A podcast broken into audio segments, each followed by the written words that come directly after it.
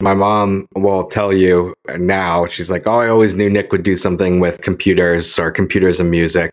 Right. And, um, and really, I think, uh, music and music production was kind of like the fundamental building blocks for the internet Zach here from Boston Speaks Up. Welcome to episode 100. That was the voice of Nick Cicero. He is today's guest. He's a good friend of mine. He's a media entrepreneur. He's an analyst. He sold his social video analytics company, Delmondo, to Conviva back in 2018.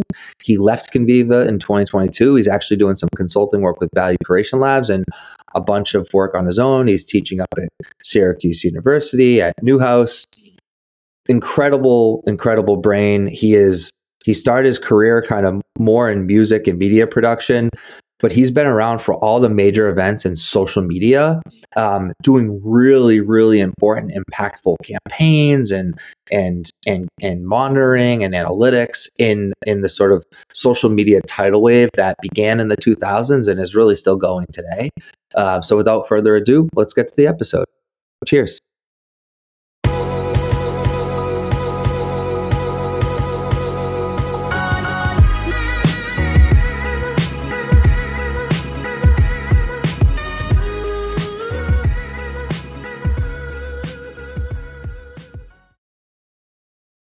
Zach Servideo here from Boston Speaks Up. I'm here with Nick Cicero. He's a media entrepreneur, an analyst. Uh, he's a friend. And uh, Nick, why don't you just ground listeners in sort of your present day reality, what you're up to, and then I think what's going to be super interesting for folks is sort of like how you got to where you are and, and the journey that you've been on. But really appreciate you uh, joining us today. Yeah, thanks, Zach. Thanks for having me. I have been a longtime listener, first time caller to Boston Speaks Up, and I'm excited to be here. Um, so, as you mentioned, I'm Nick Cicero, and today I work as a consultant, an advisor, and an investor to lots of early stage and growth companies, really helping all across the board from getting them off the ground and launched to established companies who want to kind of expand their presence in the market. Um, I've spent more than 15 years in the space myself. Uh, I'm one of those folks that kind of came up as social media was just starting to become a discipline. But over the last 15 years, I've, I've spent a lot of my time in media and advertising and in technology startups um, all across the space and uh, then as an entrepreneur myself, which I'm sure that we'll talk about a little bit more. Cool.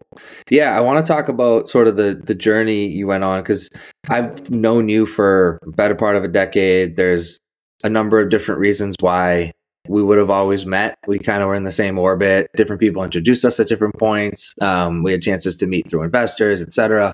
Um, and still in this and, and we work together you know we've been we've been consulting together for the past year and we were doing the pre-podcast um, q&a and just found myself learning more and more about you that i didn't even realize kind of early on in your in your career. So um, i guess i want to go through like the whole arc of your journey but actually going going all the way back talk about your upbringing because one thing that i admire a lot about you and it was apparent to me in the mid 2010s when we really started to like collaborate and get to know each other. And it's apparent to me now that you're a man of action. You don't mind rolling up your sleeves and doing work. Um, you've successfully sold your company, yet you still are willing to like work and write and and sort of like just take things to the hoop, as I like to say. Um, you're a great strategist, but you also like take action against that strategy. Um, I feel like that came from your upbringing, um, but can you share a bit about sort of just where you grew up and, and what your what your upbringing was like? Yeah, sure. So uh, so I grew up in Syracuse in upstate New York, and um, you know spent a lot of time uh, on the job site with my dad, who's a carpenter and in construction. Uh, so always either on a job site in the outdoors or doing something creative, right? So at the same time that that I like to play sports and I like to hang out with my friends and everything. I was also really into like music and playing the trumpet. Um, so I started playing trumpet when I was seven. And, you know, that ended up kind of taking me all the way through college where I ended up studying music education as an undergrad. Uh, but yeah, and the, the, you know, early days was a lot of a lot of building things and making things, right? I always tell people it's no surprise to me that that I became an entrepreneur and I love building things because that's what everybody in my family does. My dad is in construction and and and is always building either commercial buildings or you know doing some residential things on the side uh, or just fixing up our own homes and and teaching me kind of along the way. Uh, I've I've always been involved with building things, and then even when I got really into to music, as much as I played trumpet and I loved performing, uh, I really got into composition and music production and actually like taking some, turning something into nothing uh, that kind of came out of my own world, right? So I'm somebody who, even though I'm not a very good artist, I don't really draw very well. I like to to to take something, doodle things, right? I'm very very tangible and and um, I'm really interested in like taking taking this nugget of an idea and seeing where it can go.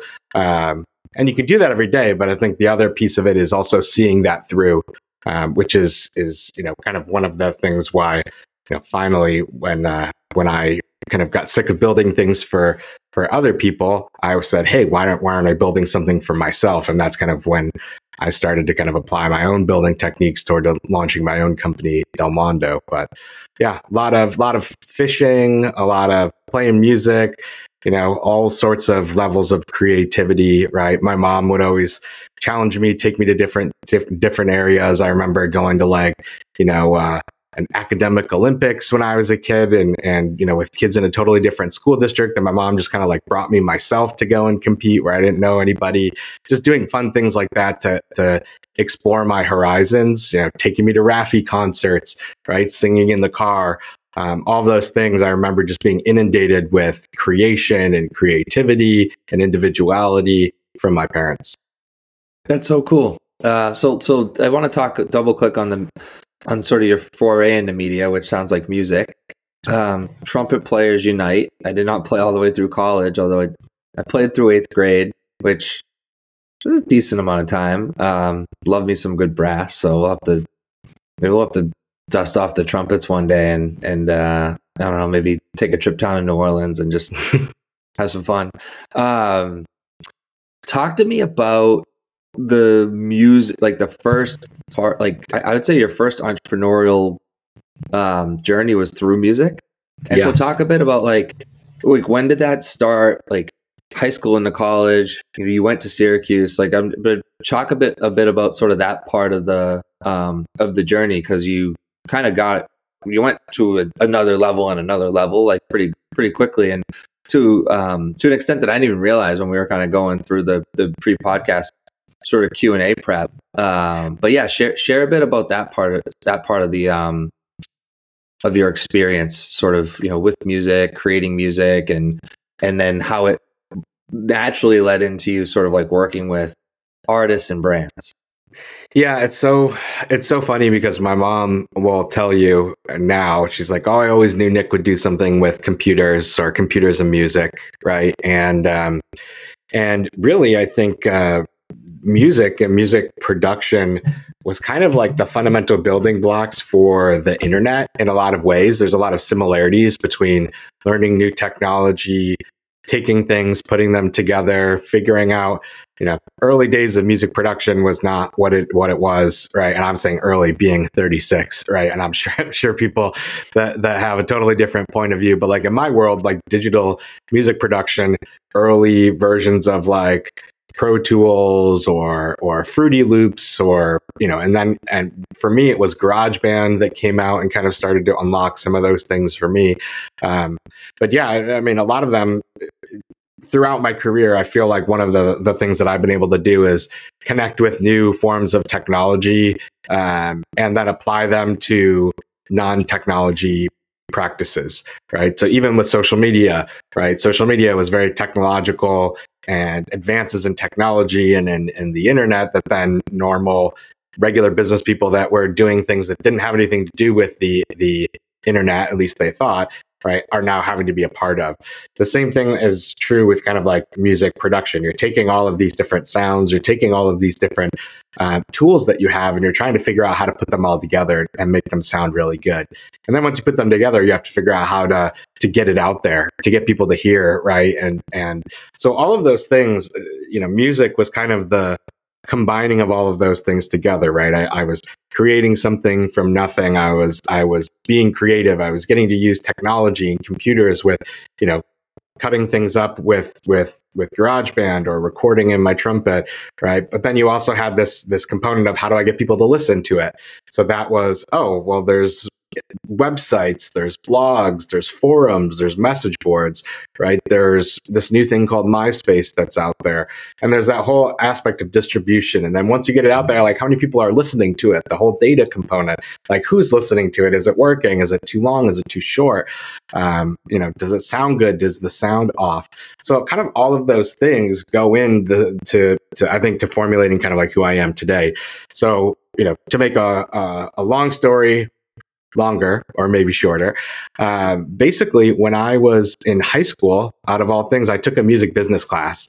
And the music cool. business class was this like, you know, local rock star type type of guy, played in a band, loved, you know, regional band, went and toured, did all the the shows and things, and was, you know, a business teacher, taught business, economics to high school students, right? And he came in with this music business class. And in that music business class, they taught us how to learn the basics of Photoshop.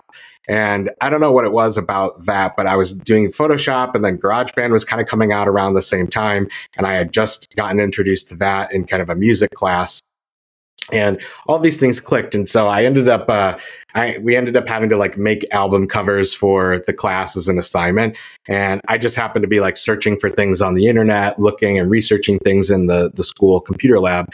And i found this site lulu.com which is actually still around today. It's pretty big uh, in the self-publishing world. And it was still doing that back then in like 2004 2005 and uh, i basically sold a book cover to somebody like I got a job where somebody's like, "Hey, I need a book cover for my self-published book. Who can design it for me?" And I think I got fifty bucks to do it. Um, and it was about drinking, driving, and surviving. Which my mom, when she saw kind of like the cover that I made, was you know was definitely not. Um, not thrilled about the content to say the least, but it was like, wow, that's really interesting. Somebody actually like paid you money online to to do that. Um, yeah. And so that kind of like quickly dovetailed into this this whole world of like making um, making things. And so from there, I was always writing and producing uh, my own songs. And and the real catalyst was in college when I got access to 24 hour internet, which I never had at home. We always had like a dial up internet. Um, so I had a, I had constant access to the internet, and I had my own Mac laptop. And from there, I started to understand that hey people actually you know are paying just like they paid me for the album cover they want to pay you to write jingles to write the background music for their songs um, you know maybe even to help produce the the songs right? I never wanted to be like you know i wasn't wasn't trying to be like a rapper or a singer or, or anything like that. I would have you know probably preferred to be a jazz musician you know so i really liked making the instrumentals um, so when you have a lot of time on your hands as a music student, going to college, having a good time, working on your craft, uh, and you have 24 hour access to the internet and this brand new thing called MySpace and Facebook that had just launched the first year that I was in school. Um, all of that led to this this world where I just started to like find and meet people online and upload my music, which I was now able to do because I had this connection from college, uh, from the college internet, and uh, started to charge people money to to make jingles, to make background music, and you know by the end of my freshman year, I realized like, hey, I, I think I can make a career out of. I would say like doing something on the internet. It wasn't quite marketing yet, but it was at that point selling music, but I was obviously marketing myself. So that's kind of like and the early formulation, early days. In that early, and that was like 2005, 2006? Yeah, 2004, 2005. 2004 2005 so that was like you were a couple years behind me. I remember like sophomore year i was it was 2004 2005 for me. And um, facebook was just introduced to boston university's campus but it was still like just being introduced to campuses. Um, and myspace was definitely still the key player for folks that were really like trying to build media like I you know build media IP, you know, kind of like connect. Um, I don't know, like talk like that that which is probably fair to say, right? So like at that point in time, MySpace was more where you could, and it was a little bit more music, you know, inclined, you know, music inclined, yeah. musically inclined, right? Yeah, I mean that was my world. So like I was like super into making music, and then when I got to to college, I was really into like hip hop and jazz and that whole world, and then realizing that hey, like the kind of the world of music producers, and actually I ended up writing about this in my grad school kind of thesis or research paper, which was all about like the rise of the the future producer, right? Which is the name of uh, one of the early forums that I was in, kind of pre Facebook, futureproducers.com. Interesting. And and that was that like whole idea that the the, the individual producer, like everybody knew knew the artist, right? But how many people actually like knew about the people that were behind the boards, right? Like maybe like the really really nerdy music people, but like not the mainstream consumer, right? Especially in the world of like pop music, hip hop music, and you know, obviously younger generations always forget the older stuff. So, you know, thinking about some of the most legendary producers like Quincy, you know, Quincy Jones and stuff. So, you know, you don't you don't always learn about those things at young ages when you're a, a dumb college kid. But now this new idea of the producer was coming out. So like YouTube was coming out. I remember YouTube, I think, came out in my freshman or, or sophomore year of college, and there were people that were uploading videos of themselves making beats and putting them up on YouTube. And I remember distinctly telling my roommate, like, man, there's going to be people that are just going to blow up because they, you know, are putting all these videos up on YouTube and people are going to know who they are and that like they're going to get famous just by doing that. Um, like you could see that. You could see the future unfolding. Yeah, like I could that. see that yeah. that there was there were tons of people that were competing to try to be you know, starting to want to be known for themselves as a producer, right? Like I make music and I sell beats to rappers or I, yeah. you know, produce platinum records with songwriters, singer songwriters, right? And all these things that, that, but it was, they were starting to take credit for themselves and build their own personal mm-hmm. brand. And that's the other thing. Obviously, I think that we've seen, um, without like going down a rabbit hole, like the, the concept of the personal brand in the world of constant publishing. It's something that's drastically changed over the last, yeah. you know, 20 years now, right? And and I guess it's 20 years, right? 2024, 2004. Oh boy. Yeah. Um, yeah. So, you know, I mean, it, it, so yeah, like since I've been doing this for 20 years, that was something that was just starting to me to feel like that was coming out was like, hey, individuals were going online. They were they were building up their personal brands in a way that was uh, you know new. And then per, you know for me, I was hyper focused on music production, so I saw right. every aspect of that as as a kind of group. Yeah. So so talk a bit about some of the com- like the clients that you kind of had early on when you were working with, you know, when you were sort of like a music media producer entrepreneur. Yeah, so a lot of it was selling music to to like music libraries, the same way that music libraries work today, right? Hasn't really changed. It's it's just, you know, it's about finding the connections, finding the people and then having good enough music and a diverse range of music that fits in a catalog. So once again, I, I got introduced through this com- to this company Howcast that was like one of the early YouTube MCNs, which I didn't even know that that was like a thing at the time, but they were really early on starting to make money in like 2006, 2007 from YouTube. Oh, that's early because like every like us media nerds know the MCNs craze was like from like early 2010. 2010s. Exactly. Yeah. And this Howcast, yeah. this was probably like 2000 and maybe 2007, 2008, I guess. I so two, say. three years ahead of its time. Yeah. yeah. And, and they were, they were really early. They were from New York and they were like, Hey, we're making, we're making this giant website with all of these how to videos, how to do all sorts of different things. And, uh, so I started to, to, you know, make a bunch of you know, sell them a bunch of background music. And then I met a few people that had these music licensing libraries through MySpace. And a lot of times, like people on MySpace, if you remember like MySpace bulletins, that was basically like Twitter before Twitter. People would just throw out random things inside of MySpace bulletins and there'd be just like a giant list of basically like new posts that people were pushing. Not quite yeah. a forum because there wasn't like really that depth of conversation, but they were just like yeah. like a bulletin board. Yeah. Um, so I would like respond to tons of those those, and some of them were were total you know scammers and just like everything you've ever heard about the music business, the traditional scams. Um, but then, you know, a couple of those people broke through. I got my music placed in a couple different music libraries. And then all of a sudden it started to, to go on TV shows like American Idol or Dog the Bounty Hunter, or there was this one cool show on A&E that I think I did the most music that in my career on like one single show was this show, like reality show about prison police, about like what it's like to be a corrections officer, what it's like to be working in the prisons. Um, and I placed like a bunch of, you know, they had some like grimy hip hop music in the background. So I had some good beats that fit that. Um, nice. Yeah. And so, you know, and then just a couple other random things like from there, I started to network and branch out. I realized that, hey, like there's this I can this is going to be a thing. I'm not, I don't know if I'm going to just be a teacher. So like my little brother's friend from the hockey team, his dad ran. Was there a point? Sorry to interrupt, but was there a point where you were thinking you might be a teacher?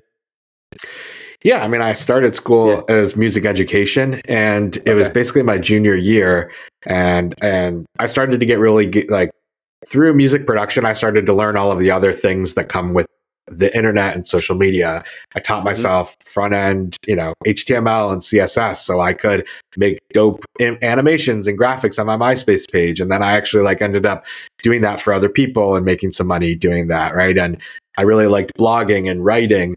Um, and I had taken on a journalism minor. And so I was like really into, you know, really into like covering the news and the media. And I worked at a Gannett newspaper uh, as an intern, kind of like starting to take a lot of these things instead of just doing doing it with music production.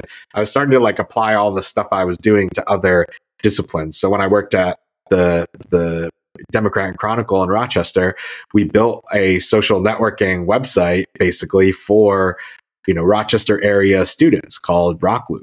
And like some of the people that were part of that program even have like gone on to do really awesome stuff. There are like a lot of really good people that came out of that Rochester area during the same time that I was in school at some of the different colleges that were there.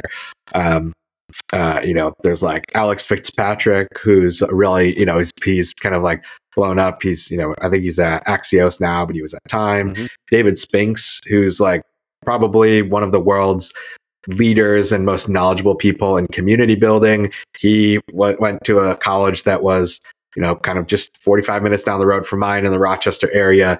And we all kind of like were, were working on similar projects at different kind of like same times and doing these types of things. So everybody that's worked on these programs has gone on to do some like pretty awesome stuff. And that was that point where I realized, hey, I love teaching and, and I actually taught music in grad school and I teach today and I'm a professor. So I, have never stopped being a teacher. I just realized yeah.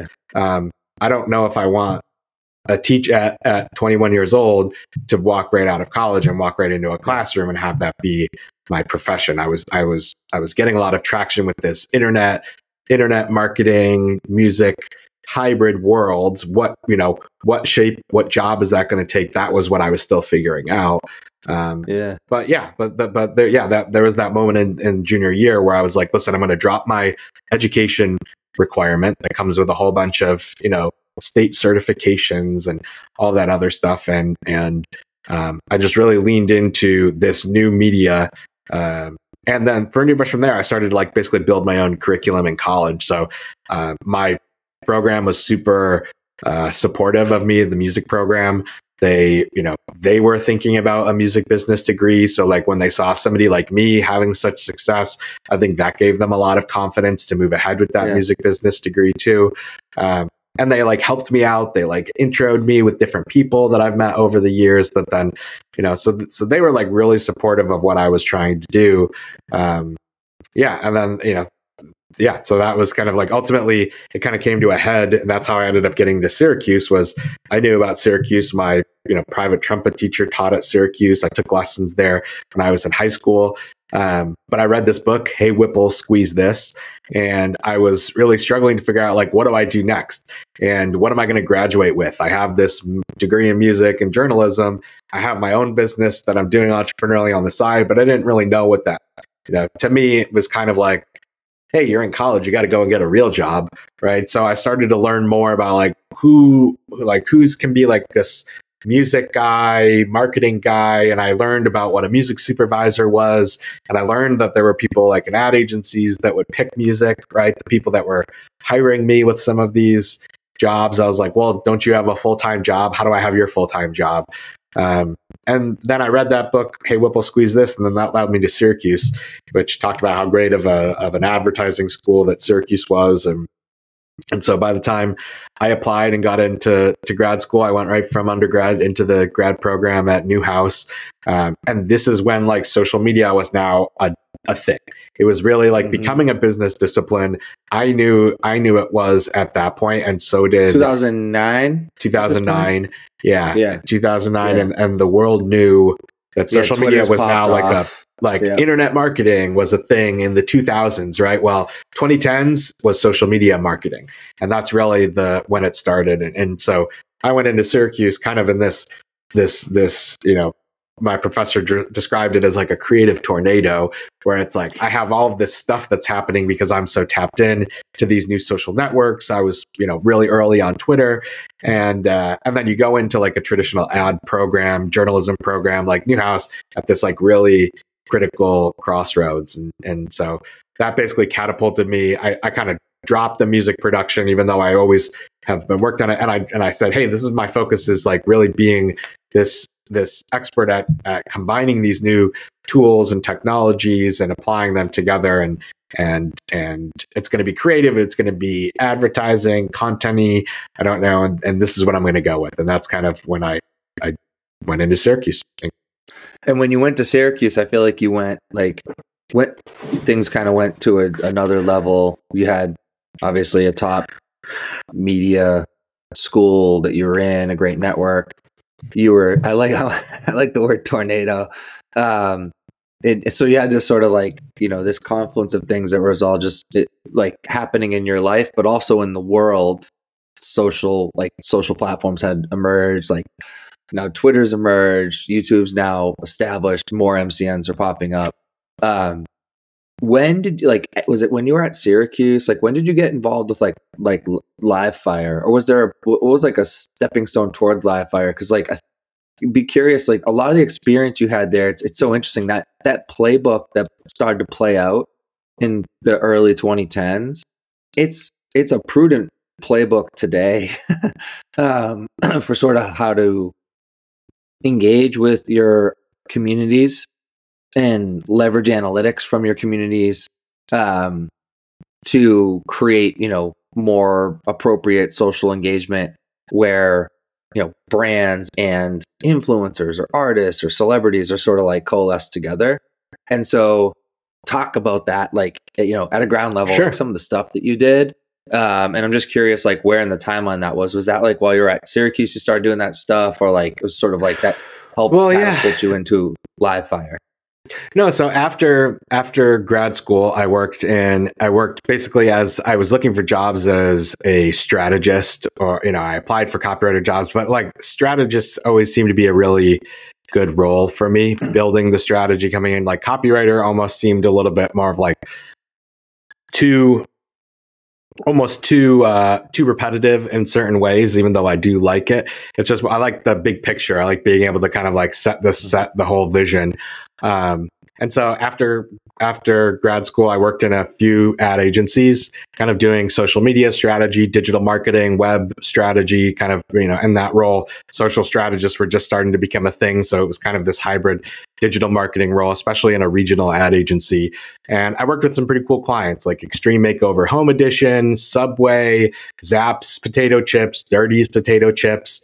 Um, you know, fun stuff like that. Winn-Dixie, the Jacksonville Jaguars, you know, alarm.com, which ended up, you know, getting bought by ADT, one of the, the early smart home devices. And from there, it was, it was like this hybrid of digital marketing, social marketing. And in my world, it was like strategic communications on the social platforms. So how do we build campaigns to recruit and attract? You know, how do we build applications, right? So like early versions of Facebook that you had, you know, code that you could put on Facebook. I was really involved in building a lot of Facebook applications for clients or you know, we worked with this chapstick company that gave 75,000 free Softlips to people right through a Facebook app where they just filled out their email address, right? It was a crazy, you know, conversion, first party data grab, uh, you know, being able to do redemptions and giveaways.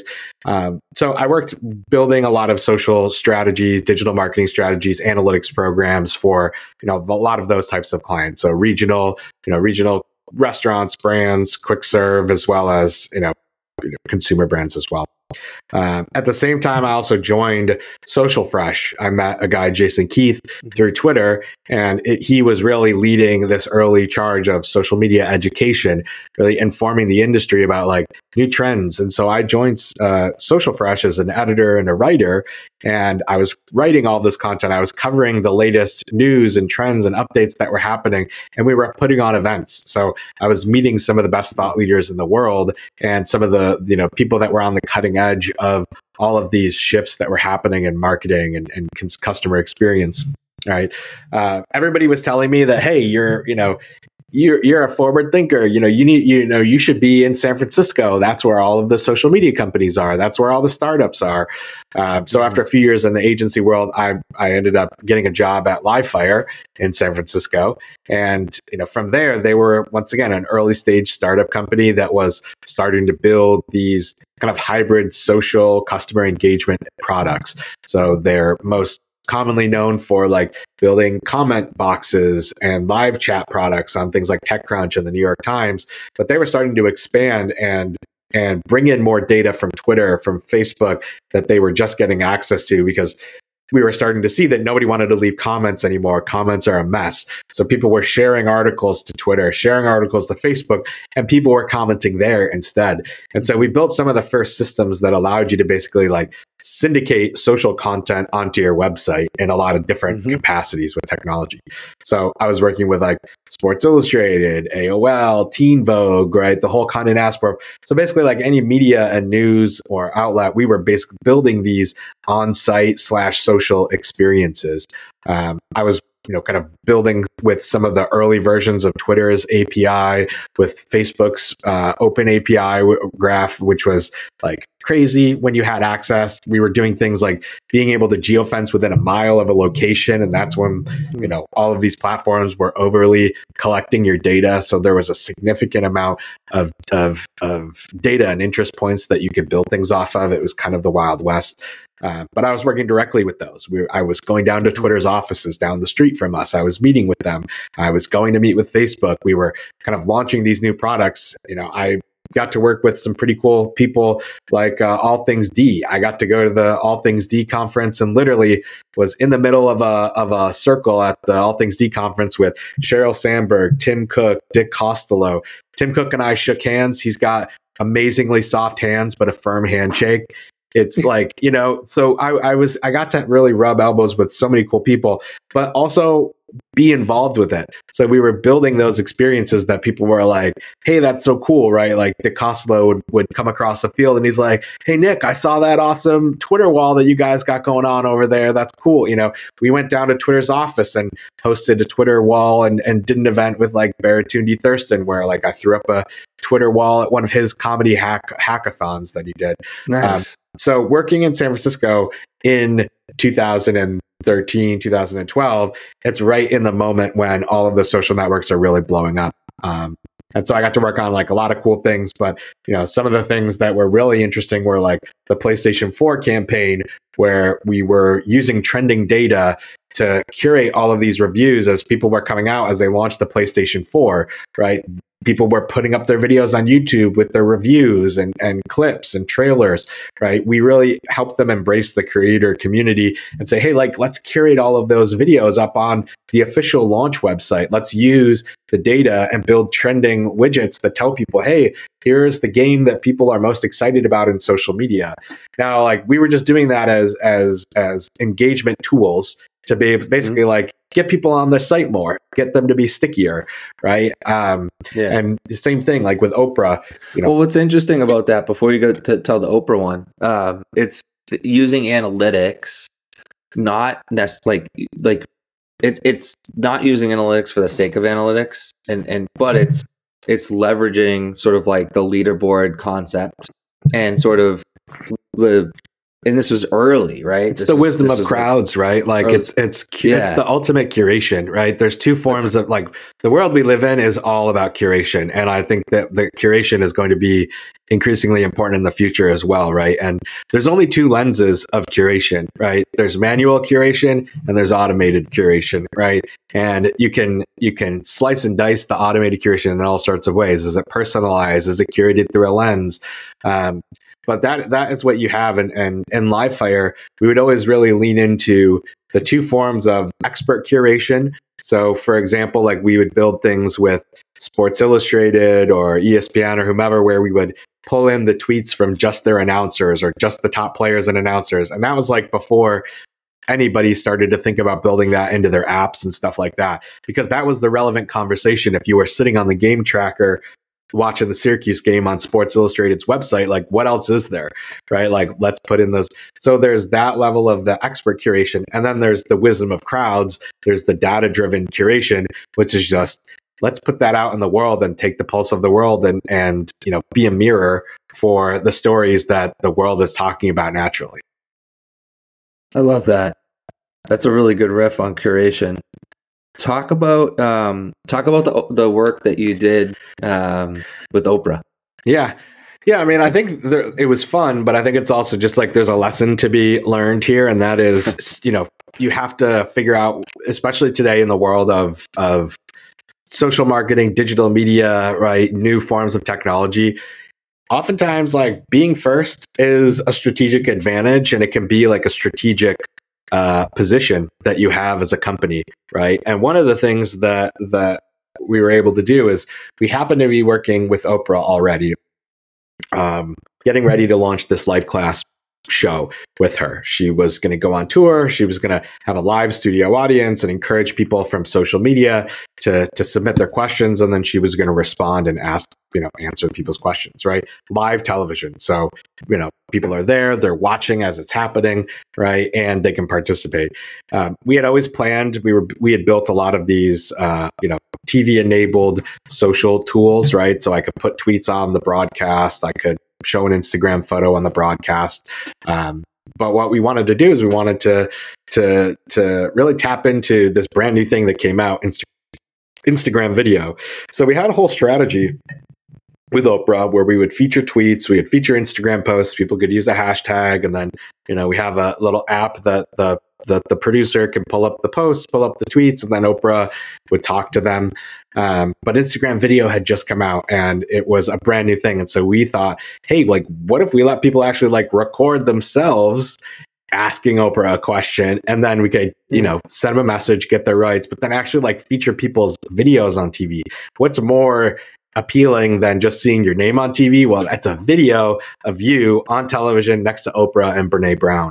Um, so we were able to really tap into our partnership with Instagram and, and, Facebook to be able to get access and, and build some really cool tools that would embed the native Instagram video and, inside so you could play it and and do all of those things. But it was just like a really awesome experience to to not only to be able to like technically execute a first in its kind and put the first Instagram video on television, but then at the same time just to to see the types of content that come in. Obviously, it's like very strong and meaningful. The brand of Oprah is very powerful, and the women, the people that that are you know in her community that that you know hang off of her every word that take inspiration from her daily um, it's amazing like you, you know you have lots of different projects like I've, that i've worked on and and you know there's Zapp's chips where people love eating chips, and then there's you know Oprah that's people are it's changing their lives, right? And there's different exciting pieces about both of them, but sometimes it's really nice to kind of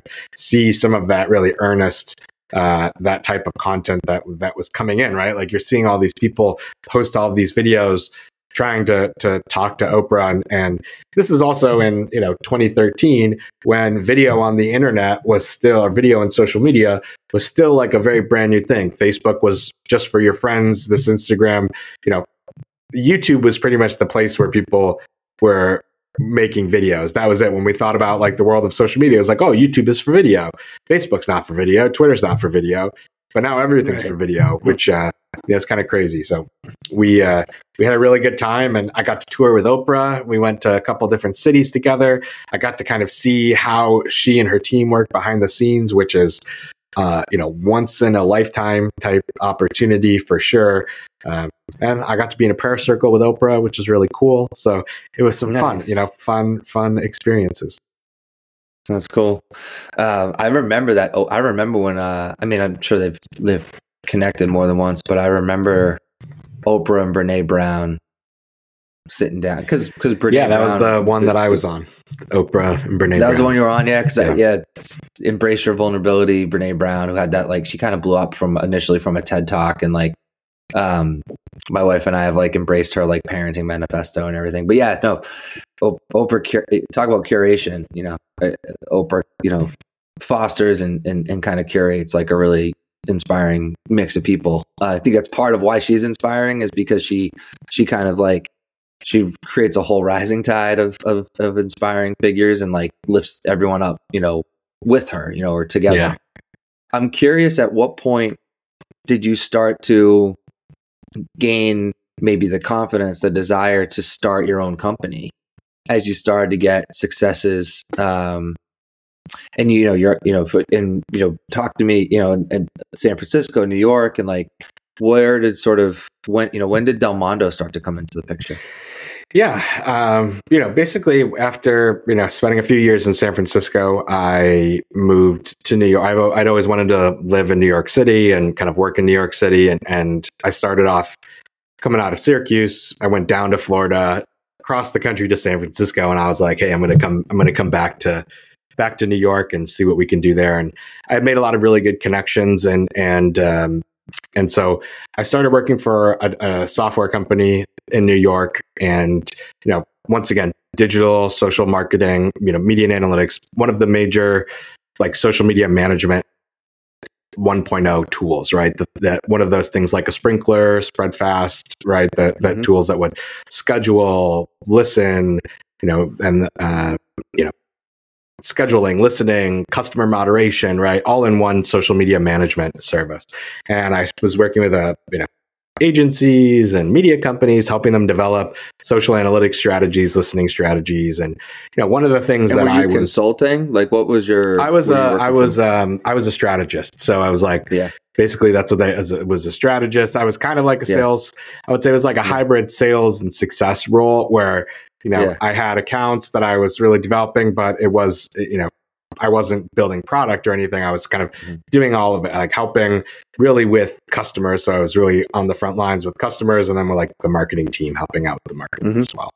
Um, so after a year, you know, as I was spending that time in New York, I was really kind of like dabbling with different ideas, reconnecting with old friends and, you know, some people from my music world, some people from, you know, other parts of the advertising world. And, you know, a couple of things I had, I had been thinking about as I made the move from the West Coast back to New York. And the first was just coming off of like the Oprah campaign and everything and, and PlayStation, just how much video was becoming a part of the world.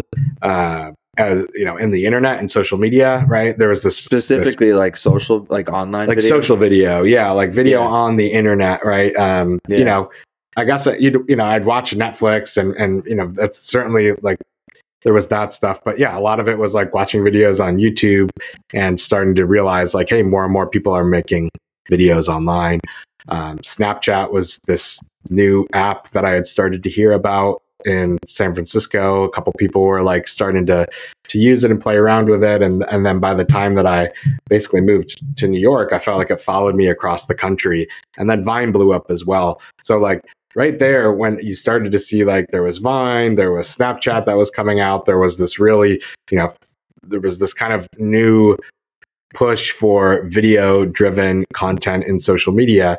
Uh, and the other thing that I noticed was that like the projects that I was on, um, it's it's really tough to get people to come and see them. Like, let's just be honest, web traffic, the, and it's it's you know this was ten years ago, so like today is a you know it's probably even harder, right? To get people on your website, to get them to stay there, to stay engaged, it's not easy, right? It's never easy.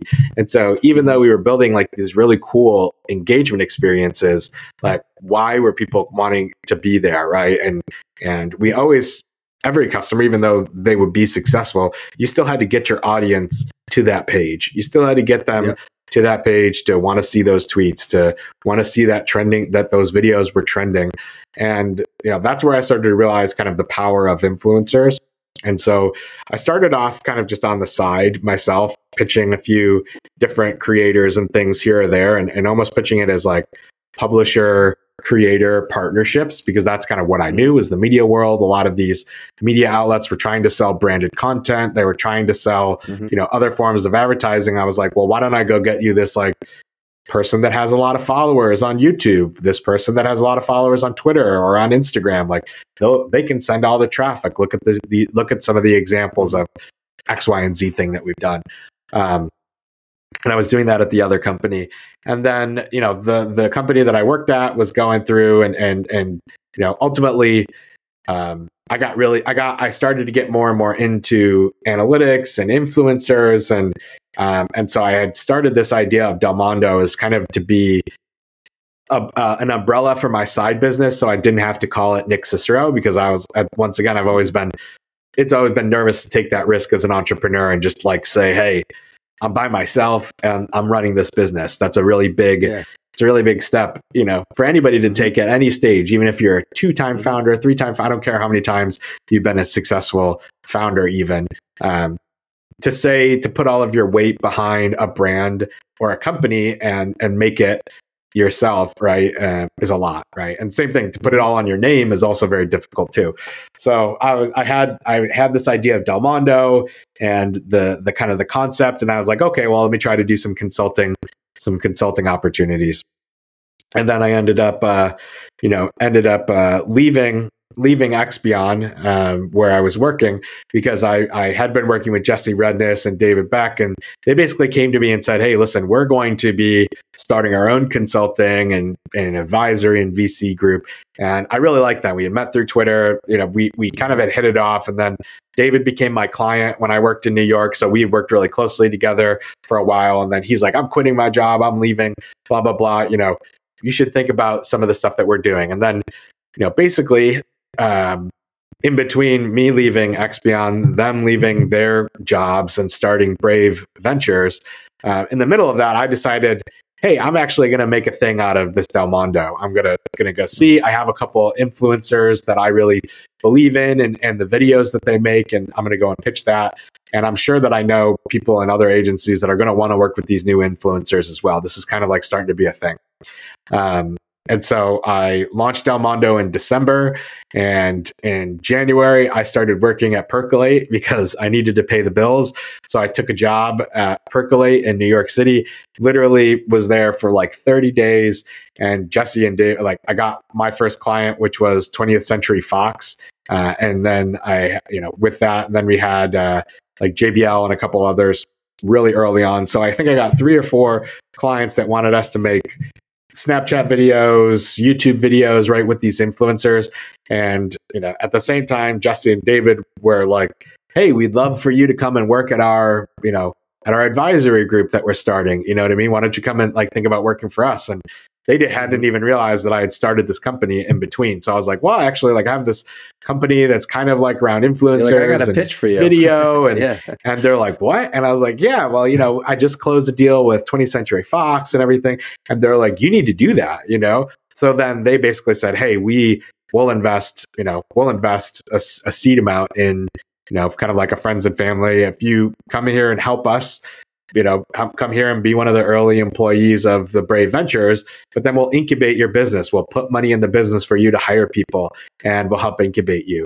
Uh, and so that's when Delmondo kind of crossed over from just being a consulting kind of umbrella to then being a real company because pretty much after that I was start I'd already you know, to, to make a long story short, I was already hacking around when we were doing these campaigns into the, the Snapchat code and kind of learning what were the types of metrics that they were collecting, but they weren't exposing, right? Because there's lots mm-hmm. of things that software collects, but doesn't, you know, doesn't always show it to you in the app. So I was looking at the things that it was collecting and, and so on and so forth. And so in the middle of all that, we were building this influencer, you know, started to build this influencer, this influencer platform. And they really said, like, listen, you have something here. You need to build technology. This is not an agency. So we'll invest in you and you can come here, but like we want to see within two years, we want to see this switch to a software model.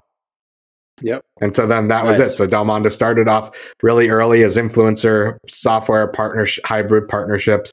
Um, but the goal was always by, you know, within two years to make a full move to a full software driven product, which you know, I drew from my experience working now at Livefyre in San Francisco and Expion, working at these product and software companies where I now could go in myself and and you know really lead building the product as a product manager. When you so when you sort of embraced the Delmondo Foley and you start and you so you, you then sort of develop this more of a software sort of tool. Um, I, am curious. I, am a bit curious, sort of like how like you just mentioned some of your past experience helped with it, but how challenging was it to like switch to a SaaS model and, and like create you know software that you know folks could just you know subscribe to and serve themselves with. Um, and then i'm also curious at what point did it become you know and, and was that was it clear then or at what point did it become clear wow an exit actually could be a realistic and and favorable outcome in this wave that Delmondo's in you know, I'm, you know, so, sort of curious. Those those are my two questions. It's like, how hard was it, like, to identify those factors of like what was being collected but not surfaced, so that you could create a really good analytics tool and in a, in as efficient way as possible. And then, at what point did you realize, hey, this thing I've built, the way it fits in the market, we we have some suitors out here that should acquire us. Yeah. Well, I guess the first thing is uh, I've always been, you know, there's all different types of of products that are out there, right? And so, you know, I would say that I'm not classically trained in building of products from the ground. Like there's all different schools of thought and things like that. But um, for me, what I would, you know, I had, I like to joke and say I play a developer on television, right? So my entire, basically, you know, life now, you know, since I was 16 or 17, I've been like hacking and noodling around under the hood of stuff, mm-hmm. right? I wouldn't say that I'm like an expert mechanic, but I'm enough to be dangerous. That's why I joke around mm-hmm. and say I play a developer on television, right? When I, you know, so I've, I've, I understand how to build systems. I understand how to do the reporting. I understand the goals and the outputs of what people need, right? And then at the same time, I I had the ability to buy a lot of these tools. So I spent years working at other companies, buying, you know, looking at different software tools, using different software tools, building with things. And then when I got to the when I got to things like Livefyre and then Expion, to be a strategist in some of these types of companies, you have to I think to ha- you, you have to know what you can do and what's not said, right? So I always really considered myself to be like a social platform expert and know that like, hey, like, you know, you can't, you know, you're not going to be able to get public video views on, you know, a, on an account that's not authenticated because Facebook's API doesn't like like all those little nuances I always knew because I always had to figure out like what could we do, especially in the early days like at Livefyre the fact that like hey if we just started to pull the longitude and latitude from the api we could then create a geo fence that then just puts together people that are in a specific radius right and like mm-hmm. the facebook api or the twitter api doesn't do that but it gives you all of these like little pieces that then you can put together and then we could build something with that we could go and like build a cool mm-hmm. widget we could go and sell that to somebody and, and you know kind of like my role as a strategist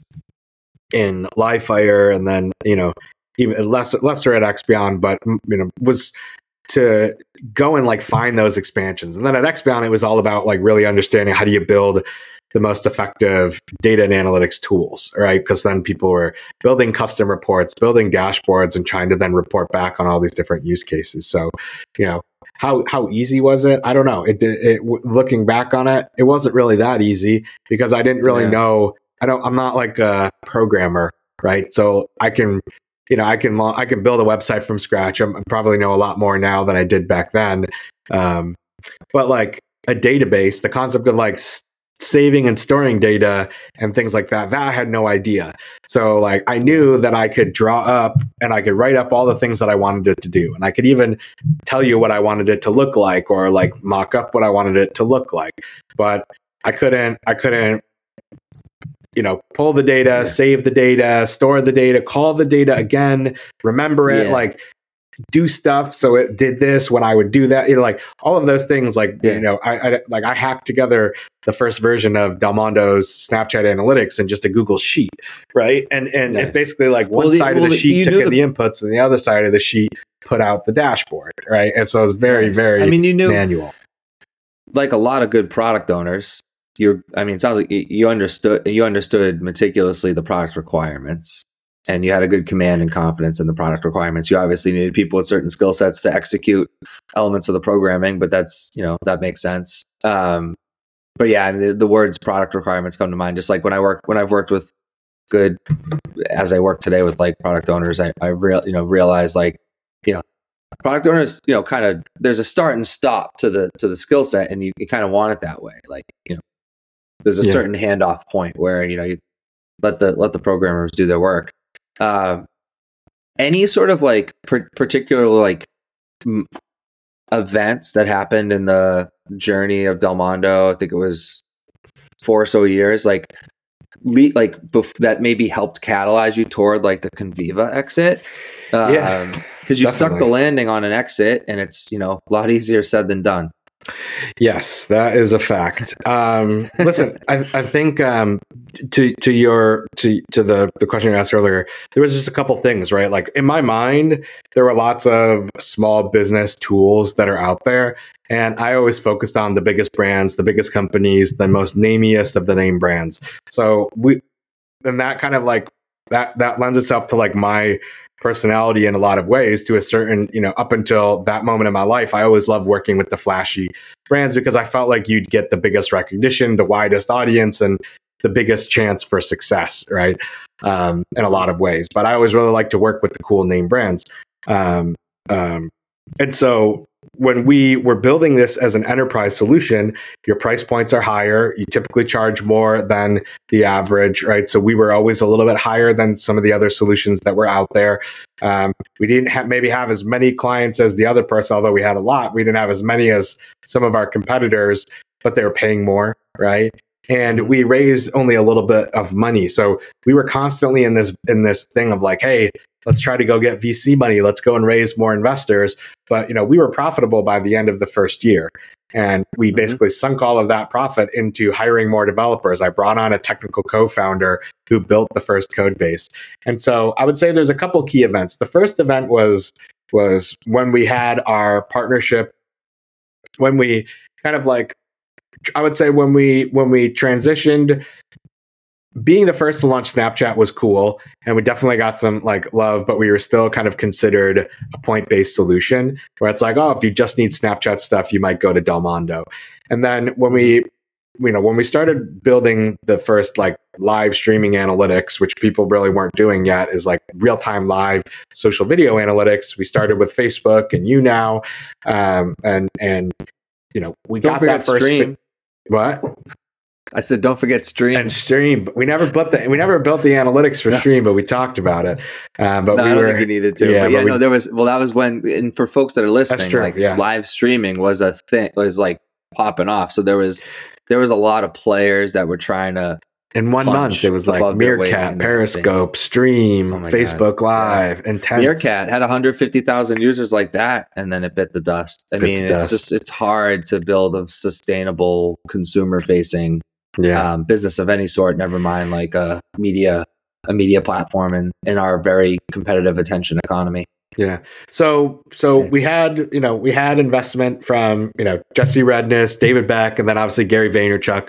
So the first Yeah. year was big because we were really leaning into Gary was was blowing up on the Snapchat side. He was just starting the Yeah. Ask Gary V show and kind of making his ascent to be you know a personality in the way that he is today at a much bigger level, like the the you know the superstar style, Mhm. Tony Robbins style. Um, he was just starting. So that 1st Mhm. year, that was at the end of the first year when we had done some of this, you know, we'd gotten some good traction on Snapchat. I felt really good about it. But then the next year, when we got the official, we launched the Facebook Live Analytics, we're Facebook's first official measurement partner for video and live video, and then had heard rumblings of Instagram stories coming out. That was, that to me was like one of the big catalysts because now the dominoes were falling. Um, and so that would be one moment. So 2016, we basically got that Facebook partnership. 2017 was our first, you know, uh, I would say like one of the first major wins from like the analytics side where like NASCAR left their, you know, one of the big, big competitors out there and said, Hey, we're going all in with Delmondo as our sole social analytics solution, right? And that's when we started to really lean into not just social video, but then, you know, non video content as well. So, like tweets and photos and everything. So, basically, you know, we went from 2015, 2016 being all social video, July 2017 having all forms of content on social media. And then in 2018, when Cambridge Analytica hit and we actually ha- scored a deal with Facebook. So Facebook actually in 2018 one day Facebook shut off the API with Cambridge Analytica to most of their clients, left us open with a couple areas, and then the day after cut us a check for like a quarter million dollars for for being able to provide data and insights to like 25 major uh, major sports and organizations and businesses across like Facebook Live and Instagram Stories, and so you know those three things happening in a row when we finally when we when we were able to stay in business despite everybody freaking out about Cambridge Analytica. Um, mm-hmm. uh, that to me was like, okay, now we have something where you know we're in the millions of ARR that's happening right now. Um, yeah. One, what VC wouldn't invest in us, but even then, like, who cares? Because I'm already making a lot of money. And so once we once we got some of those early Facebook deals, then you know we started to basically we started to get more questions. People started to like take us at, seriously at the at the next level. Now there companies like wwe and turner sports are saying hey like i love that you brought all of our video in one place. I love that we can pull in all of our po-. like what about the video that lives on our website? What about the video that lives mm-hmm. on our mobile app? So we got to this point where it's like we didn't have any more social networks to add because there weren't any yet. Tiktok was like you know, we we actually had supported music. We supported Musical.ly super early on because we worked with MTV, like before Musical.ly died off and then came back with the whole TikTok resurgence, right? Like Musical.ly was a thing mm-hmm. for a year and then like had a quiet period through the acquisition and then came back and blew up again. Um, and we were early on that too. So so there were literally no other platforms for us to support. So we were built, we had basically become your source of truth for all of your social data for your owned and authenticated social data. And so our customers were like, what's next? Let's get our owned video and bring that in one place. So now we can really see all this together. Um, and once that that started, that's when I realized that um, I don't have any senior people. I don't have any senior executives. I don't have any salespeople. It's myself. I had an, an awesome intern who was doing work, um, and then I was I had at that point I had a team of ten. So we had our, our you know we had our customer success team, myself, and our development team. And so we were like a team of 11 going out there in the market, really hustling. You know, I was doing product management, selling and marketing. We had, you know, Mike Metzler doing a lot of the customer success, Tara doing the market, er, doing the customer success, really like making sure that all of our clients were taking, taken care of and really being there for them. Um, and so like, I realized that we we just weren't going to be able to get to the next level unless I had something else. Like I needed more people for sure because I needed to scale this business up. I needed to to grow. Um, but I had never had any experience doing that. So that's kind of like, and I don't even consider it a you know.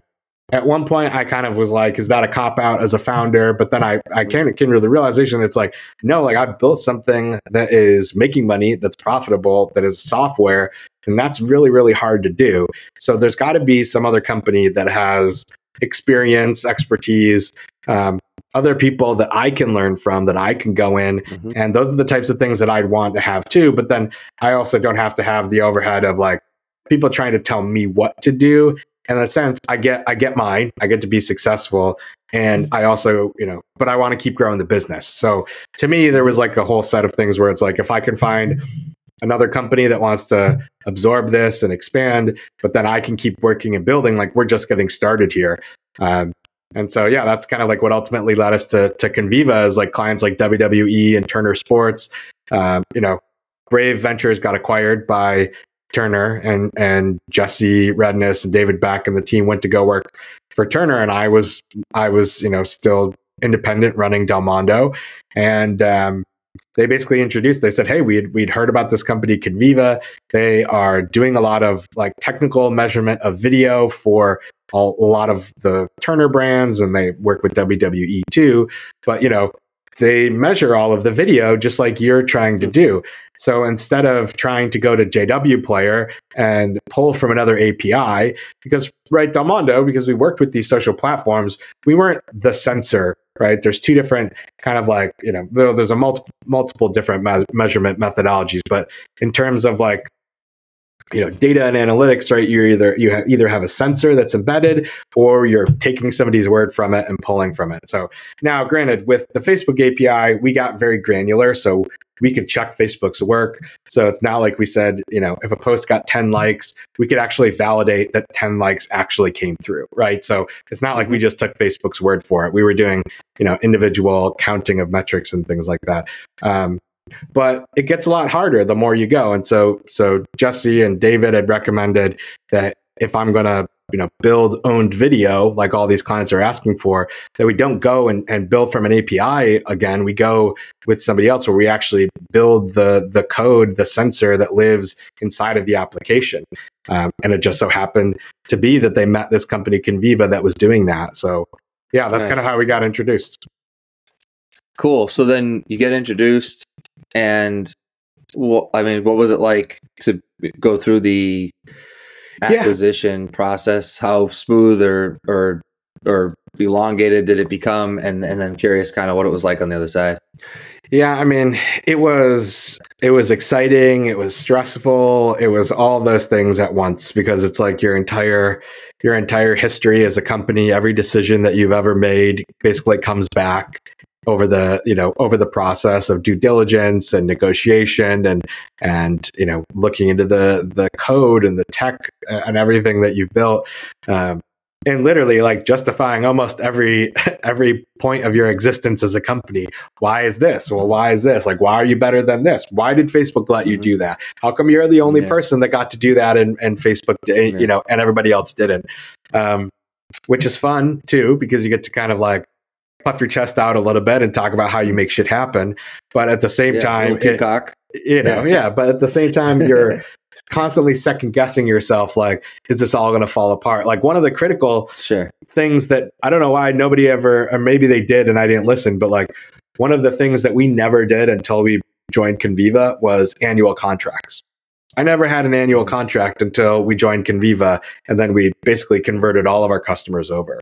And mm-hmm. you know, every month I was wondering, like, I, you know, I had contracts that were written for a year, but like they could have canceled on me any month, right? And and certainly mm-hmm. after the acquisition, when the pandemic hit later, like if you're a small business, if you don't have like enough chutzpah, sometimes like companies will just, you know, cancel on you because you're a small company and they just say, you know, forget it and you know mm-hmm. you you know whatever they'll take care of it not everybody is so you know so uh so generous to early stage startups and things like that so there's a lot of things that that could have happened but um and it's also about finding the right fit so conviva yeah. for them they were focused on much more of a technical measurement and they at the time wanted to really expand and move into audience measurement into content engagement into more of the business side of the house, whereas traditionally Conviva had focused on uh, technical measurement, like man, we're putting video on the internet. It can't buffer. It can't have latency issues. We can't have video failures. And all these things are extremely critical, right? To, to make video work today because video is the number one behavior that we're all doing on the internet most of the time. So like the infrastructure is critical to be able to to make this experience all that it was. But when you have to have that level of accuracy, which Conviva has, because it's it's an amazing company and, and an amazing you know product and technology, when you when you have that level of precision and sophistication, that opens up the best level of measurement for content engagement, for audience engagement, and all you can do um, with that. And and so, yeah. you know, for me, it was also really exciting to be able to say, like, hey, look at what I'm doing. You know, WWE, which you know is is one of the world's largest video producers on social video, is using my platform. And look at like look at how much more video minutes consumed are happening on WWE social versus what you guys are already measuring on their website, on their mobile app, You know what I mean? Or, you know, X, Y, and Z company that you're launching the streaming service. By the way, their YouTube has five times the amount of consumption that their streaming service. So, like, look at, we're speaking the same language. And so for me, it was also exciting to show them that time is a constant. Time it doesn't matter if I'm watching video on my phone, on my computer, on my television, right? We all only have the same 24 hours in a day. And so I might have multiple screens, but at some point we only have enough time to be able to to watch yeah. so much content, so much video. And there is crossover. So this is why we need to deduplicate yeah. How do you reconcile it? Exactly. Um, yeah. So the the you know, and the process was really was really interesting. Legal processes. I got to know my lawyer really really well. He became my best friend. Yeah. Uh, fortunately, he's an awesome guy. So that was that was really great. And yeah, like you know, it was it was a lot of work ultimately to get to to get to the point where they said, "Hey, we'll give you cash, we'll give you equity." Um, and then when the you know the papers were signed and you get that check and you see those numbers in your bank account, like obviously it's really rewarding and exciting. Um, but it's also i don't know it was really fun to go through the process but then at the same time like literally at every day wondering is the deal going to fall through? Are they going to sign it? Are they going to pull yeah. out today? Is today going to be the day that i piss them off and like the deal goes sour? Or how do i balance that with all the customers that we have to keep the customers happy? And what are the customers yeah. going to think when we sell? Like you know how is that going right, to work are all the customers going to want to cancel? Um, so yeah. it's, it's really stressful. It's it's really fun. Um, you know but it like honestly it, you know between that and and the experience after like i feel like i've i've it was very transformative for me as a person. I feel like i learn i understand more about and you had a success entire world whether that's finances numbers planning working with people just opportunities of business. I just feel like my whole you know throughout the whole you know obviously i stayed on at conviva which we could talk about maybe but through the whole journey, you know, of Delmondo and Conviva through yeah. that kind of, you know, almost 10 year arc ending yeah. last year when I when I stepped away. Um, it was it was very transformative in my life, right? And and, and you know, it was a long period of my life, yeah. 10 years, but uh um but yeah, like it, it was, it, it, it's, it's, that's obviously, and it's, it's fun to be able to say that you exited and you had a successful business. But I'm even more um, proud of the fact that we were profitable when we exited. We went into yeah. Conviva, bringing revenue to the table. I'll never forget like being introduced at Conviva and and you know the CEO at the time of Conviva saying like a lot of people were wondering like why did we acquire this company? Why? And he's like, well, they're actually profitable and bringing revenue onto our books, which I thought was super. Yeah. You know, I knew it, but like it was really cool to hear. You know, 200 other people like realize and like that me that be so meaningful to them too which was so i'm always yeah. really proud for saying like we didn't just exit the company we were profitable everybody made money and we did really well so it was it's it's that, it's a great story to be able to have not everybody's obviously it's very yeah it's rare um but i'm i'm proud to be able to to have done that Nice. Well, I do want to kind of jump ahead to like the last year plus. Like talk about sort of like the the decision or the the the the variables that existed that sort of like helped you feel you know feel good about like departing Conviva and and and what the you know which was you know tied to Delmondo, which you know had this arc of things that you were doing for almost a decade. At the end of 2022, you sort of you made the decision to leave and um and and sort of talk about like what went into that and sort of what you wanted to kind of seek out, what you thought, how you thought you might now, re, you know, reemerge in, in, in, in the, in the media, you know, sort of entrepreneurial sort of community and how it's actually gone for you. Yeah. No sense. Yeah. I mean, you know, like every, like every founder journey, it has to come to an end at some point. And I was already fortunate enough to have one, one you know one chapter ending right with with that successful exit and you know I was fortunate to stay on after we were acquired for another four years.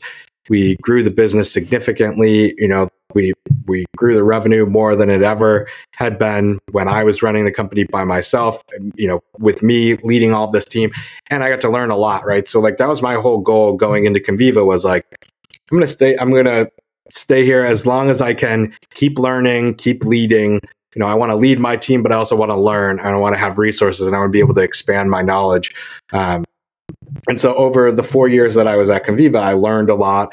Um, I got to, to, you know, become a, a, great leader and, and work with people and grow the revenue, grow the product, right? Launch new things like some of the first TikTok analytics that we launched. Um, and then it got to a point where, uh, you know, I you know really just wanted to to kind of expand and look for other opportunities right as a founder there, you know especially being a founder who gets acquired you don't know you you no longer have the ability to write your own um, ending when you are at another company, right? Once you go into that company after they acquire you, and this is by no means like a, a negative uh, comment, it's just a comment on the facts. The facts are once you sell your company, it's not your company anymore. And you go into mm-hmm. something else and you are now an employee of that company. Even if you're the CEO, you are still an employee of that new company that's owned by somebody else, has different shareholders, different, you know, ownership structure.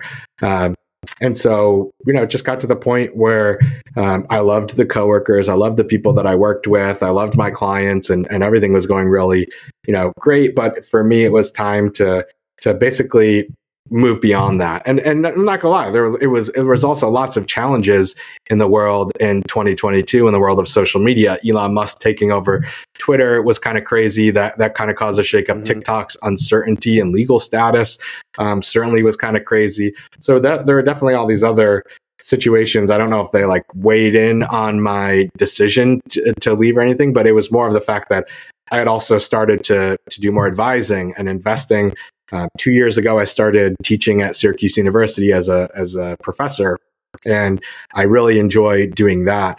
Uh, so it gets to the point where where there are lots of things that I would like to do, but because I wasn't the owner of the company, I couldn't just do them under the Delmondo umbrella like I used to. Mm-hmm. Right? I used to be able to take on different side projects under the Delmondo umbrella, even if they didn't fit the SaaS client because those were things that we got to do. Uh, and so there was just a lot of new opportunities that were that were kind of coming to me that, and I wanted to you know take advantage of that. So for me, that was basically you know a good time to to get everybody in a good place. We, as I mentioned, where we were we had the most clients, most revenue that we had had the history of of of the Delmondo slash Conviva business of that software of social insights.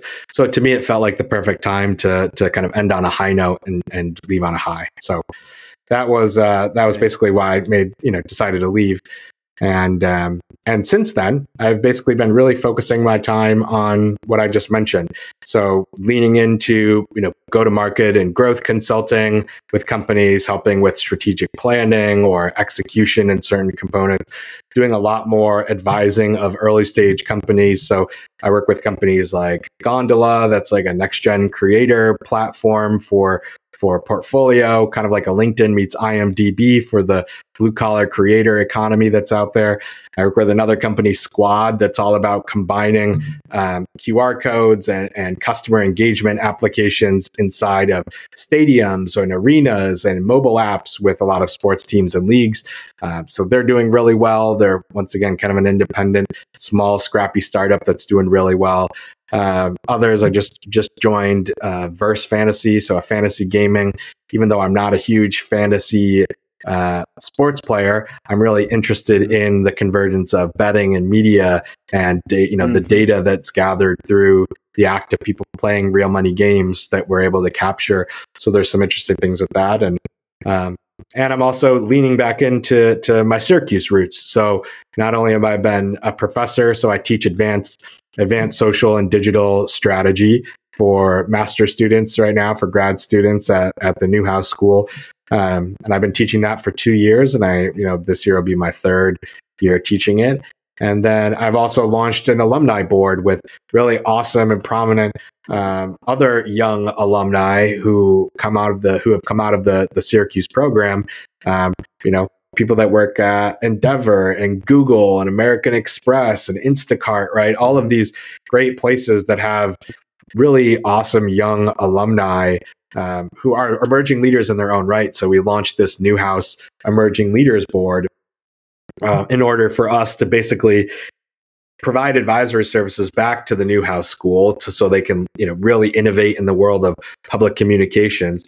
Uh, but then at the same time, like really build an awesome community of like-minded young professionals who all have this kind of shared experience of going through the Newhouse School and building up the network. Um, and working with a cool little company called uh, Value Creation Labs on a lot of really interesting projects as well in terms of go to market and, and things like that. So it's it's been nice. been a fun year. It's been fun. Uh, it's it's certainly a, as the curator of vibes of Value Creation Labs, we're lucky to get get opportunities to work and collaborate with you on different projects. So it's been a lot of fun the last year plus, and we got some cool new exciting things that we'll be working on um, this year and into the future.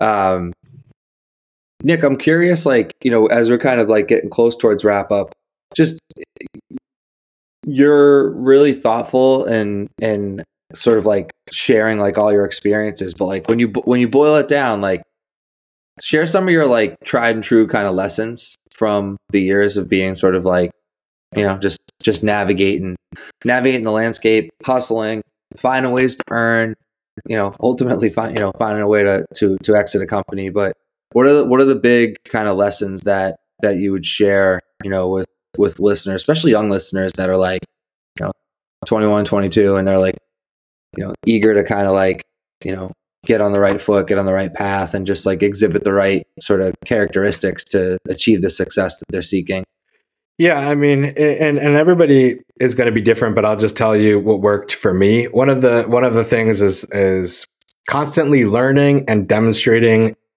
things that I've learned. Especially as I mentioned earlier, with the the way that the personal brand has transformed in the past twenty years now. Um, I, I always see this all the time about people joking around about uh, you know, I don't need to see your fluffy sob stories on LinkedIn about like you know, but you, you see this all the time of like sales guys who post something about like, oh, I had a, you know, I, I, realized that like I took a walk, I did the, you know, like you hear about like the hustle porn or like, or stuff that yeah. just doesn't even make sense or that isn't yeah. even relevant. Like nobody wants to go like creating a personal brand and, and putting out content and, and demonstrating your expertise is not just like filler stuff. So one of the things that's always worked for me is writing down the points of view that I have, whether it's writing it in a mm-hmm. blog article, whether it's trying to to contribute quotes somewhere. Um, and and most of the time before I was uh, you know before I, knew anybody, I was just putting it out on my own platform, right? Just writing it up on mm-hmm. my own blog, putting it out on my you know putting it out on my Twitter, putting it out on my Facebook or whatever, connecting with other people and writing down the things that were in my head. And I think we get, we have a tendency to get to too much in our head and and and I'm still like this even now. Like there there's times where you get so in your head that you you don't want to like put out those things or you you almost like worry about what other people might think especially today with there's so many different points of view and there's yeah. so many different people telling you to post and write and do this right? But it is really important because if you don't if you don't put the pen to paper it's really hard to mm-hmm. memorialize your knowledge and your thoughts. So that's one yeah. thing that personally has always helped me. Um, is not is not just that I'm out there, but like there's tangible there were tangible things that that you Zach you know could could look at right? If you meet me at an event you might think hey that guy's that guy's cool but then you actually have to have a way to sit down and and peel back the layer with somebody right? Like how do we know? How do you know what Nick is? How do you know who Nick is? How do you know if I actually even know the shit that I'm talking about right? Like I'm just mm-hmm. a guy, I got a name, I can write stuff up there. But like what's the substance that I'm putting out there? And then, you know, if you're if you're not working with somebody in in you know in your everyday and talking with them and having meetings with them and seeing their work, you don't know what's up here. You don't know what their output is yeah. going to be. Um, so for me, yeah. writing down things, putting that that out, no matter if I felt like I had an audience or not, helps me to memorialize the things that I have. Um, and then, you know, the other thing uh, that I would say, just like more of a practical thing as it comes to like the world of startups and marketing is, and startups and, and growth is like, one is most companies can be a lot scrappier than they, they really are. And, but there's a point where you can become too scrappy where you as a founder like start to scramble all over the place right and so it's a really delicate balance for being able to know you know, what point am I scrappy and lean? What point do I need to go out and hire people? Right. Like in my world, I've yeah. focused on the things that where I was really good at. I was good at creating content, marketing, pre- like going out and finding press, especially about a topic that I believe in and I'm working on. Um, you know, building the product. So I outsourced an accountant. I outsourced the payroll. I, you know, I got a virtual assistant Yeah. to do all that stuff. You know, all the things that I didn't want to have to do, I made, and, and, and I realized those things. So that's the other thing is that really, if you're, if you're, you know, young or any age and thinking about going into a startup, one is like, be scrappy because you don't want to waste your money, right? So, you know, outwork everybody until you can't work, until your time in your day is no longer earning the you know when you hit your diminishing returns on your time. Um, but don't don't be overly don't be overly scrappy that then you're missing opportunities. So there's lots of startups that i see today that might be better with $1000 $1500 $2000 a month to somebody else as a consultant or something else and having really clear deliverables to get that done right? Uh, you know that's the other thing is that too often like i'll see people hire some of these consultants that don't have clear deliverables or things like that and then they kind of just like waste the time waste the money that they're spending with them and and you know you go back and it's like what did you spend that on? So you know scra- Right. be scrappy and figure out like what are the things that you can do the most and then find love others that are like you and you know yeah Nice. I love it. Um, all right. Last question. What's your challenge for listeners? My challenge for listeners is to spend more time in nature. So I'm a big outdoors guy. I know that you are too. You like being outdoors, like take walks, like to, you know, go and and I just really like to be in in nature. So Yeah. I don't know. I was just I, I you know was thinking about that the other day, walking through you know my backyard as like a you know little for, forest path that we can walk through, and I just like walked over and I like listened to the brook.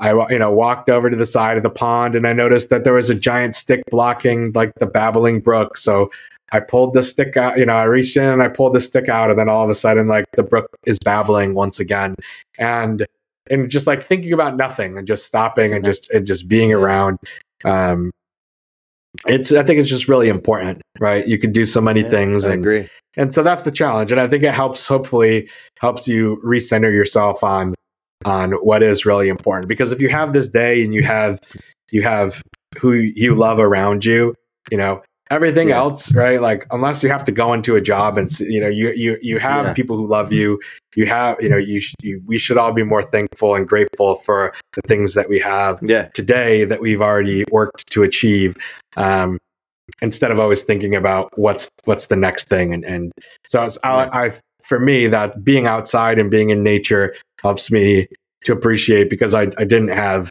that freedom at, at one point in my life and I didn't have the ability to be able to step outside of my own you know backyard or never Yeah. did I think I would be able to have my own house or um, but you know so so selling the company is great and everything but the fact that I'm now just able to be outside of my own backyard of a house that I own is is is just as fulfilling if not more than than having sold my company in a lot of ways right and i Yeah. i feel i reflect on that by just being outside and, and in nature Love it. Nick, thanks so much. I, I, for a while, I've told you I wanted to do episode 100 with you, someone that I consider close like a brother. And i like uh, this because we didn't even appreciate you. Yeah. there's so much more Yeah. that we could have gotten into there's so you know what i Well, mean you know, like that- Yeah, I I actually, yeah, before we kind of like end it here, I'll just say like I think that um you and I have like a potential kickoff to a to another, you know, another channel on the Boston Speaks Up podcast network where maybe we talk about you know like like startup and media tr- like media trends and whatnot. So Sure. I want to I want to take that offline and talk to you a bit about like you know sort of talking about the trend spotting we're seeing and how like we're thinking of ways that companies can navigate like what's ahead of them. I think there's there's a lot more for us to discuss. Um, and and hopefully, you know, we'll see what the reception is from this. But I bet I bet that um I bet there could be a unique format for you and I even to maybe get something going. That's just something that's been in my mind, but kind of going through today just helped reaffirm. Um, but yeah, I, I really appreciate you and um, looking forward to continuing to collaborate and also just see what other heights you soar to in life. Me too. I always appreciate you, man, and and I love that you do this podcast, and I love all the guests that you've had on, and yeah, I like that there's it's a totally different, you know, really peel back the onion, as I said before, and get to know kind of the person behind the name or behind the content that you see out there every day. And, and it's just nice yeah. to get to know people at a, at a more personal level. Right on. Well, thanks. Thanks, Nick. Uh, cheers, Boston.